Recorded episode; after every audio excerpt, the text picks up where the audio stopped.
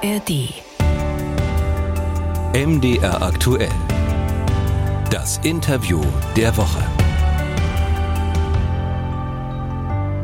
Mit Sven Kochale. Der öffentlich-rechtliche Rundfunk steckt im vielleicht größten Reformprozess seiner Geschichte. Er muss seinen Platz neu definieren zwischen Grundversorgung im Radio und im Fernsehen und den digitalen Welten, abrufbar im Streaming oder in der Mediathek. Und gleichzeitig erleben die Medienmacher, dass sie von Gesellschaft, von Politik immer stärker hinterfragt werden. Wohin die Reise geht, das besprechen wir mit dem ARD-Vorsitzenden, mit Kai Gnifke. Hallo, ich grüße Sie. Hallo, grüße Sie. Wie viele Fernsehgeräte haben Sie denn zu Hause? Eins. Das steht wo? Im Wohnzimmer. Und da schauen Sie regelmäßig die Tagesschau. Äh, da bin ich meistens noch nicht zu Hause, aber wenn, dann ja da. Brauchen Sie das wirklich noch, um sich äh, zu informieren in unserer Kommunikationswelt der neuen? Das ist bei mir ein bisschen berufsbiografisch bedingt, weil ich 16 Jahre für die Tagesschau gearbeitet habe. Ja, ich brauche die Tagesschau. Ich glaube, ich könnte nicht guten Gewissens ins Bett gehen, ohne nicht irgendwie diese 20 Uhr vorher einmal in irgendeiner Weise gesehen zu haben. Aber es muss dann Fernsehen sein, 20 Uhr. Das ist so drin? Ja, ich möchte Susanne Daubner, ich möchte Jens Riewer, ich möchte sie alle sehen, auch wenn sie mir was sagen. Gleichwohl gibt es die Tagesschau natürlich auch in der äh, Mediathek. Und die Frage ist, wie lange wir ähm, in der ARD diese analoge Welt noch mit Inhalten bestücken können, wollen, müssen. Wohin geht der Weg? Er geht in mehrere Richtungen. Das macht den Weg so beschwerlich, weil wir wollen natürlich die Menschen meines Alters, die mit dem Fernsehen groß geworden sind, äh, die wollen wir weiterhin gut versorgen. Die haben einen Anspruch auch drauf, finde ich, im linearen Programm, in ihren dritten Programmen, die sie so lieben, weiterhin gut versorgt zu werden und natürlich vor allen Dingen in ihren Hörfunkwellen, die sie einfach jeden Tag brauchen und gerne nutzen. Hörfunk ist für den Südwestrundfunk zum Beispiel das wichtigste Medium, der wichtigste Ausspielweg, viel, viel wichtiger als Fernsehen. Darauf müssen wir weiterhin Rücksicht nehmen. So, und jetzt kommt die andere Richtung. Wir müssen natürlich auch sehen, dass es eine ganze Menge Menschen gibt, die nicht lineare Programme hören und sehen. Ich nehme immer einfach nur aus der eigenen Familie das Beispiel, mein Sohn hat keinen Fernseher. Der hat auch kein Radiogerät. Und trotzdem ist dieser Mensch ganz viel an gesellschaftlichen Zusammenhängen, an politischen Prozessen, an Kulturdingen interessiert und er holt sie sich und er findet sie. Und ich hoffe immer, dass wir genug dafür tun, dass er sie auch bei der ARD findet. Ist es für Sie klar, dass Sie beide Welten weiter bespielen werden in der ARD? Ja, auf jeden Fall. Aber die Gewichte verschieben sich. Ähm, wir haben zu wenig Gewicht in der digitalen Welt.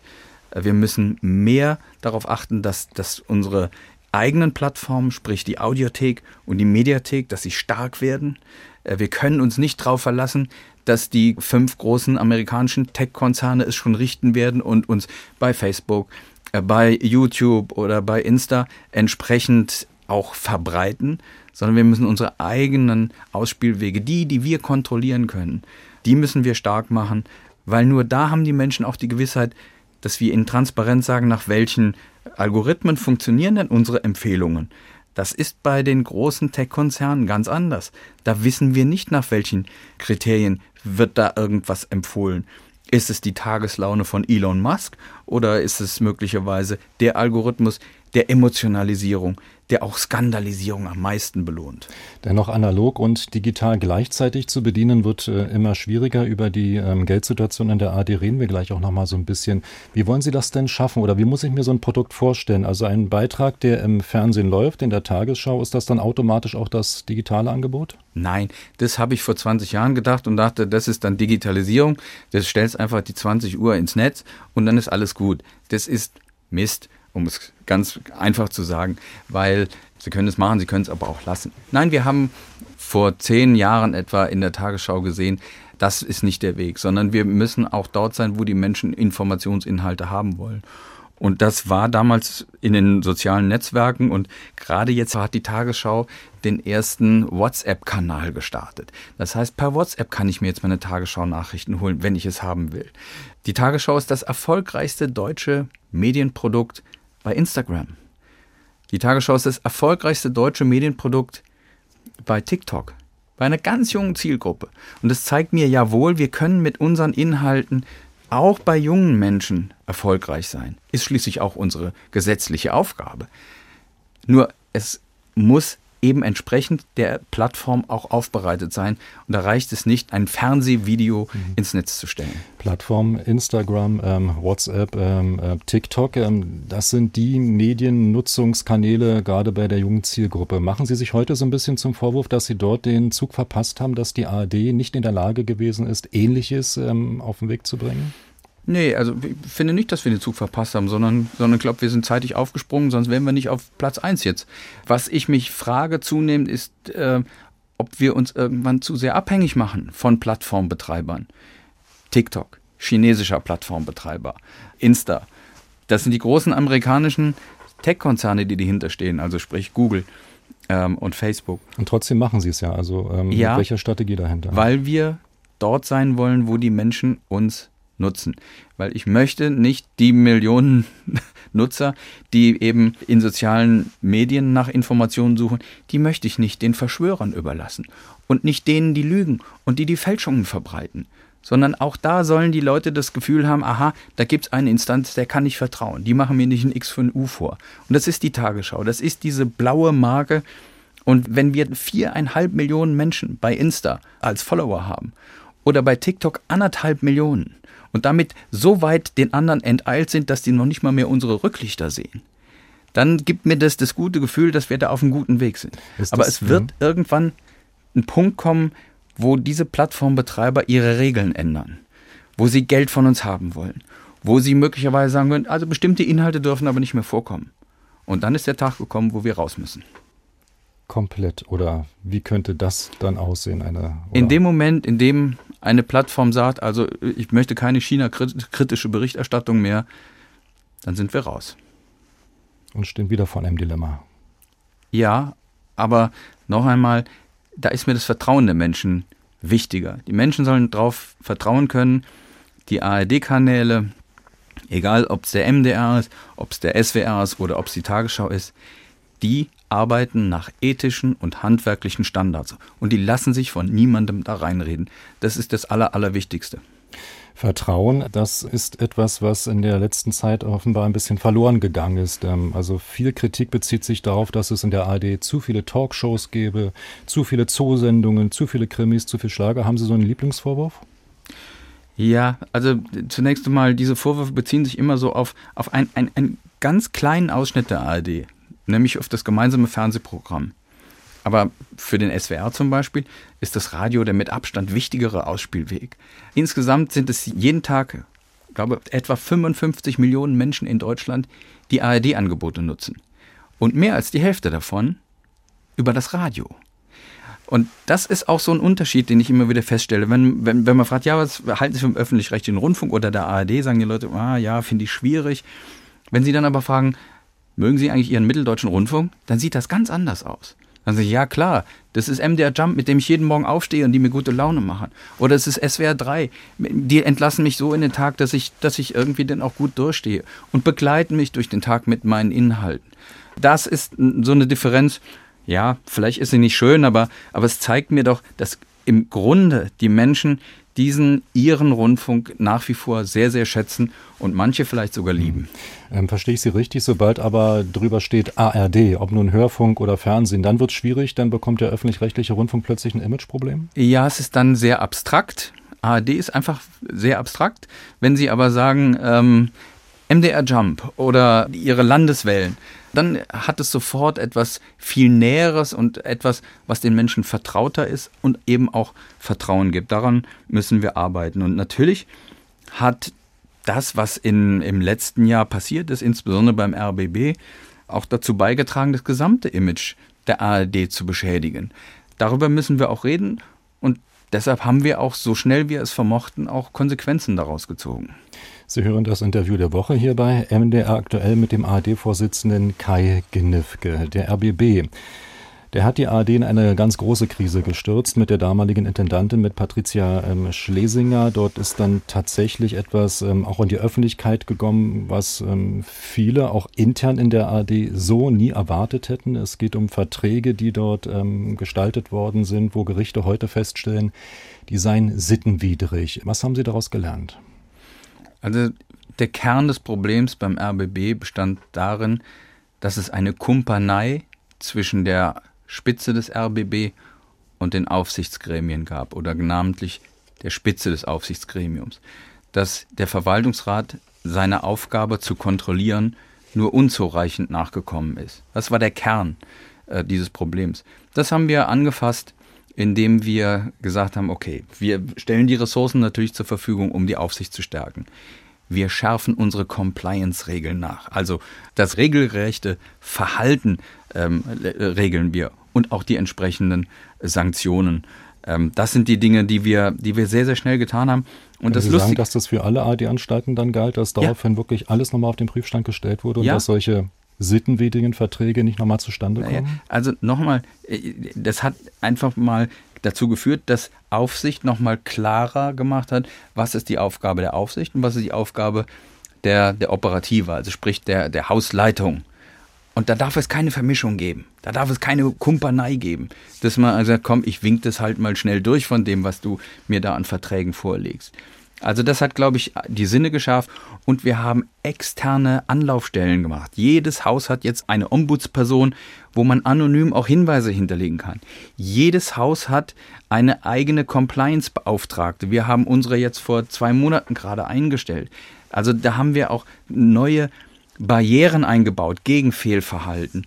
Und das Schöne ist, dass die Politik jetzt genau das nachvollzieht, was wir tun, nämlich im nächsten Medienänderungsstaatsvertrag, der im nächsten Jahr in Kraft tritt, steht all das drin, was wir schon getan haben. Also insofern, unsere Hausaufgaben sind gemacht. Okay, aber um es mal konkret zu machen, worüber wir eigentlich reden. Also es geht zum Beispiel um 1,8 Millionen beim RBW für Führungskräfte als Ruhegelder. Dahinter steht keine Gegenleistung oder 18.000 Euro im Monat. Äh, beim MDR werden ähnliche Diskussionen geführt. Ähm, wie kann man das überhaupt erklären? Also es geht darum, dass Ihr Beitragsgeld offenbar ins Spitzenpersonal gesteckt wurde und nicht ins Programm und jetzt muss das Programm darunter leiden. Sehen Sie das?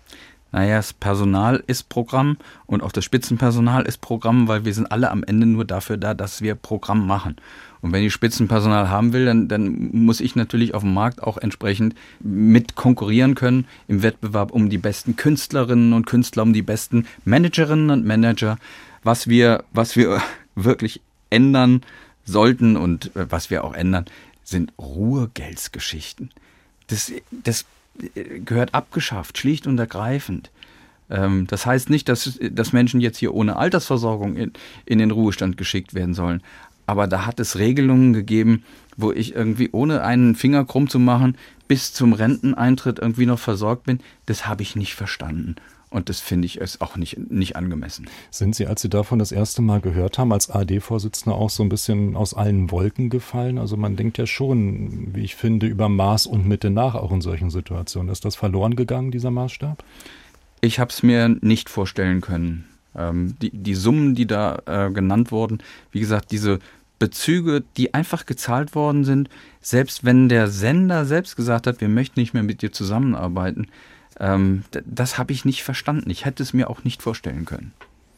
Was muss ich überhaupt bezahlen in der ARD? Das äh, fragen sich auch viele Nutzer. Warum bezahle ich überhaupt etwas und was bekomme ich dafür letztlich? Ne? Wir reden über die Beiträge und ähm, Beitragsfestlegungen, die von einer unabhängigen Kommission in der Regel auf den Weg gebracht werden. Hat sich dieses Modell bewährt oder ist da dringender Handlungsbedarf mal angesagt? Ach, dieses Modell hat sich diese Gesellschaft ja vor 70 Jahren mal ausgedacht, weil sie gesagt haben, es braucht eine Institution, die öffentlich kontrolliert ist, aber eben unabhängig ist. Das war die Grundidee des öffentlich-rechtlichen Rundfunks. Und die hat sich als, glaube ich, sehr demokratiefördernd und stabilisierend erwiesen. Jetzt könnte man sagen, naja, diese Republik ist doch jetzt so erwachsen geworden, jetzt äh, braucht man das eigentlich nicht mehr. Ich glaube aber, dass wir es im Moment gerade dringender denn je brauchen. Wir brauchen eine Instanz, bei der die Menschen die Sicherheit haben, die lassen sich eben nicht von wirtschaftlichen oder auch politischen Interessen beeinflussen. Die lassen sich eben nicht davon beeinflussen, je emotionaler ein Angebot ist, desto mehr verdiene ich möglicherweise damit Geld, weil ich daran Werbeeinnahmen knüpfen kann. Und ähm, dass, dass Emotionalisierung und auch Fälschung äh, dort keinen Platz haben. Darauf müssen die Menschen sich verlassen können. Insofern sind wir auch ein Standardsetzer in der Medienlandschaft. Und auch wenn die Menschen uns nicht jeden Tag nutzen, kriegen sie dafür einen verlässlichen Partner, bei dem sie am Ende immer noch mal gucken können, ist das jetzt Wirklichkeit oder ist das Fälschung? Weil das wird eines der großen Themen der Zukunft sein. In einer Zeit, in der technisch jede Art von Fälschung, sei es bei Videos, bei Audios oder auch bei Fotos, in einer Perfektion möglich ist, wie wir uns das nie haben vorstellen mhm. können. Brauchen Sie irgendeine Marke, der Sie vertrauen, die sagen, okay, die werden mir sagen, das stimmt und das stimmt nicht. Dennoch können Sie sich andere Finanzierungsmodelle vorstellen. Also wir reden gerade über die äh, Beitragsordnung, die auch höchstrichterlich im, im Grundgesetz beschrieben ist, aber mal eine Grundversorgung vielleicht in abgespeckter Form zum Beispiel zu machen und dann wer mehr möchte, so eine Art Abo-Modell zu machen oder wie ist das mit Investoren? Sind das so alles äh, Modelle, die Sie auch schon mal durchgehen? Ich halte das Modell, das wir im Moment haben, immer noch für das Beste, um sicherzustellen, dass es einen unabhängigen Medienanbieter gibt. Und es ist glücklicherweise in Staatsverträgen genau verankert, mit Gesetzeskraft ausgestattet, was zu unserem Auftrag gehört. Und da steht es ja drin, unser Auftrag ist Information, ist Unterhaltung, Bildung, Beratung. Und daran haben wir uns zu orientieren und dafür haben wir unsere Arbeit zu machen. Ich finde, das ist immer noch das Angemessenste. Und das zahlt man mit einem pauschalen Rundfunkbeitrag jeden Monat. Wenn wir jetzt anfingen, ja, also wir machen aber nur noch Information und für den Rest musst du zahlen. Oder wir machen nur noch Unterhaltung und für den Rest musst du zahlen. Ich glaube, wir kämen sehr, sehr schnell in den Wald. Und deshalb würde ich auf jeden Fall dafür plädieren, an diesem Modell festzuhalten. Sie haben es gesagt, ähm, seit 70 Jahren gibt es das. Es gibt aber auch so die Idee oder mal ähm, den Vorschlag, den großen Wurf zu machen. Also die Rede vom runden Tisch war das schon mal, einen neuen Gesellschaftsvertrag aufzusetzen. Natürlich kann man sich auf Medienstaatsverträge immer wieder berufen und sollte man auch. Das hat ähm, gute Gründe. Lohnte es sich dennoch mal viel weiter zu denken und mal alle ähm, Fesseln abzulegen und zu sagen, ja, was brauchen wir in der ARD? Wer möchte das noch nutzen und ähm, wie kann ich auch denen helfen, in Anführungsstrichen, die nicht mehr bereit sind zu zahlen. Das hört sich immer so toll an. Jetzt mal frei denken und weiße Leinwand und, und, und, und Fesseln ab. Also ich empfinde keine Fesseln, sondern ich finde, dass es einen sehr, sehr klug formulierten Auftrag für die Rundfunkanstalten in Deutschland gibt. Was habt ihr zu tun? Was habt ihr nicht zu tun? Und daran sich zu orientieren, das halte ich es für wert und daran das auch immer nachzuschärfen, das ist vollkommen okay. Und ich finde es auch vollkommen äh, gut und richtig, dass eine Gesellschaft immer darüber debattiert, auch die, die uns ganz kritisch sehen. Ja, das, das tut uns gut, dass wir uns darüber auseinandersetzen. Ein öffentliches Medienangebot steht in der Kritik, es steht in der Diskussion. Dem stellen wir uns, weil es uns am Ende besser macht. Also ich wüsste jetzt nicht, wo man sagen könnte, Jetzt habe ich aber nochmal ein ganz neues äh, Modell. Alle Modelle, die darauf ähm, basieren, also am Ende doch zu kommerzialisieren, die führen aus meiner Sicht nicht in die richtige Richtung. Wie erleben Sie denn gerade die Politik so im Gespräch? Wenn ich zum Beispiel auch an Staatskanzleien in Sachsen-Anhalt denke, in Magdeburg, wo von der CDU zum Beispiel auch sehr viel Kritik ähm, formuliert wird, ist das ein Austausch oder warten Sie jetzt darauf, dass die Politik Ihnen weiter was vorgibt? Nö, das ist schon ein Austausch. Also der Zufall will es. Ich habe gerade mit Rainer Haseloff und Rainer Rohbach darüber gesprochen. Ich habe auch mit Bundestagsabgeordneten der AfD gesprochen. Und insbesondere bei den Ministerpräsidentinnen und Ministerpräsidenten spüre ich im Moment eine ganz, ganz klare, ein klares Bekenntnis zum öffentlich-rechtlichen Rundfunk, die auch sagen, der ist so wichtig wie noch nie. Das sagen jedenfalls in den Gesprächen, die ich führe, unisono 16 Ministerpräsidentinnen und Ministerpräsidenten. Aus dem Osten höre ich aber mehr gerne in der Tagesschau aus Ostdeutschland. Ist das ein Vorwurf, den Sie so nachvollziehen können oder gucken Sie dann Statistiken und ähm, widersprechen? Ja, also ich bin dagegen, Nachrichten mit dem Rechenschieber zu machen. Ich habe ja einen, einen, einen, großen Teil meines Lebens selbst Nachrichten machen dürfen und ähm, wir haben es immer so gehalten, dass wir gucken, was ist heute, was sind die wichtigsten Themen des Tages und gehen nicht hin und suchen uns zusammen, aus jedem Bundesland machen wir jetzt bitte schon irgendwie dies oder jenes. Das führt nicht zu guten Nachrichtensendungen. Die Leute sollen sich darauf verlassen können, in der knapp bemessenen Zeit, die ja jeder hat, um sich zu informieren, da will ich wissen, was ist heute das Wichtigste.